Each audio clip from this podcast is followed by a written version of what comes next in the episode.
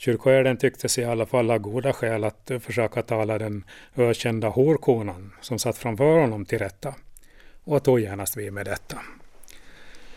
Han frågade grundligt ut henne om levernet på öarna men det släktträd och relationsmönster som därvid uppenbarades fick väl honom att något tappa rättesnöret. Han tvådde sina händer och hoppades att havet förblev stort mellan öarna och land. Länsmannen kunde å sitt ämbete inte agera utan en anmälan. Och under samtalet kunde Ida klart uppfatta att han önskade att dubbelfamiljens obegripliga förhållanden skulle förbli kvar i havsbandet utanför hans åsyn. Hon var själv ännu vacklande. Ville inte lämna ut allt om deras liv och sin älskares laster och hon var rent av osäker huruvida hon ville undvara hans nyktra besök.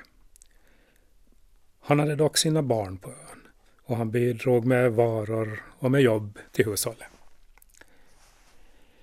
Jag kan inga bygga om honom, men om du gör en anmälan så ska jag försöka få honom inburrad ett tag och sen förbjuda honom att sätta sin fot på eran ö.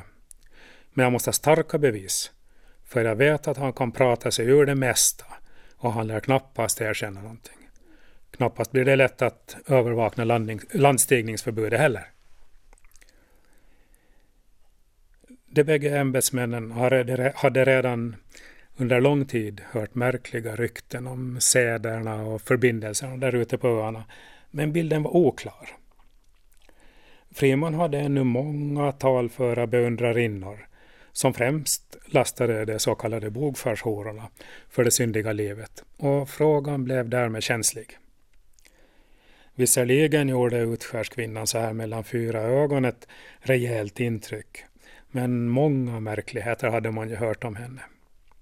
Det var bäst att ligga lågt och hoppas att besynnerligheterna hölls kvar där ute på sina öar. Juristen framhöll att eh, bevisbördan var grannlaga och att den tänkbara straffsatsen knappast kunde bli särskilt kännbar. Medan läkaren i sin tur behandlade sår och bulnader men värjde sig mot alla de konflikter och intriger som kunde ligga bakom sådant. Hon hade inte fått mycket hjälp och stöd. Berättade hon öppet och ärligt så fick lyssnaren svårt att greppa och överblicka de komplicerade nyanserna i öarnas relationshärva. Och när hon utelämnade de förbryllande inslagen så gav det hela magert underlag för åtgärder.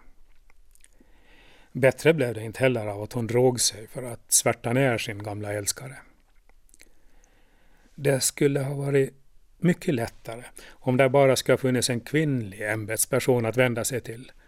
Förutsatt då att denna inte själv skulle ha varit alltför bedårad av Friman. Senare, när hennes desperation vuxit tillräckligt, så hon återkom redo att blottlägga alla detaljer i sitt havsomslutna inferno. Då mötte hennes uppgraderade anklagelser trovärdighetsproblem. Det avvek alltför gravt från hennes tidigare vittnesmål och passade inte in i existerande mallar. Man var förvisso bekant med blodskam, våldtäkter, otrohet, dryckenskap och övriga disharmonier i den mänskliga kören. Men i alla kända fall brukar sådant leda till hat och splittring. Det var den långvariga och omtalade sämjan mellan öarna som i sista hand blev Idas trovärdighetsproblem. Själv trodde hon vad hon såg, hörde och kände. Hon såg sin dotters uppgivenhet. Hon kunde höra hennes kval när hon tvångslägrades. Och hon fick själv känna på detta då Karls evinnerliga törst inte kunde stillas i dotterns bädd. Det vore fel att säga att hon började hata Karl, för hon förstod honom på sätt och vis. Hans törst var ju utan lättnad och han var obekant med det flöjdum han sökte. Han drack ur tillvarons alla brunnar, spannar, diken, tråg och kärr som en uttorkad ökenvandrare, men han saknade liksom svalg. Han var en evigt törstande ökenvandrare. Hon hatade honom inte, men han måste bort, ty han fördärvade sin omgivning och alla som hållit honom kär. Han måste bort från öarna. Ibland var han också fortfarande borta när han blivit betrodd med någon syssla på land. En sådan dag rodde Ida över för att tala med Manda. De hade efterhand fått svårare att samtala, men det grundläggande förtroendet fanns kvar. Det var bara det vardagliga småpratet som inte riktigt ville flyta fritt för alla blindskär som låg emellan dem. Men Ida hade inte kommit över för småprat. Hon ställde katten på bordet. Gubben din börjar bli för svår mot oss. Vi rår inga med han mera. Jag har väl begripit det. Men jag har inga eller hand med han. Jag har nog försökt göra som vi kom överens om, men det tar inga skruv. Skulle du sakna han mycket ifall vi lyckades få han bakom galler då? Ja, vi skulle, vi skulle få det svårt. Det skulle vi. Men finns det inga annan råd så, så finns det inga. Ja, vi har i alla fall inga kommit på något annat.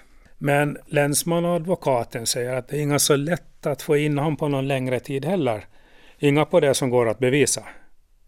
Inga, skulle du kunna lägga fram något som håller i tinget? Nej, ser du, det konstiga är att han folkar sig ganska skapligt här på land.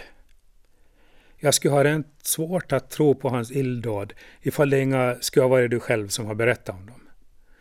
Och så kommer han ju hem full och slut och sönderslagen ibland förstås. Men det har pratats lite om honom och Alma. Har det? Den Holi. Jag, jag saknar flickan så förtvivlat. Men hon har aldrig sagt något sånt.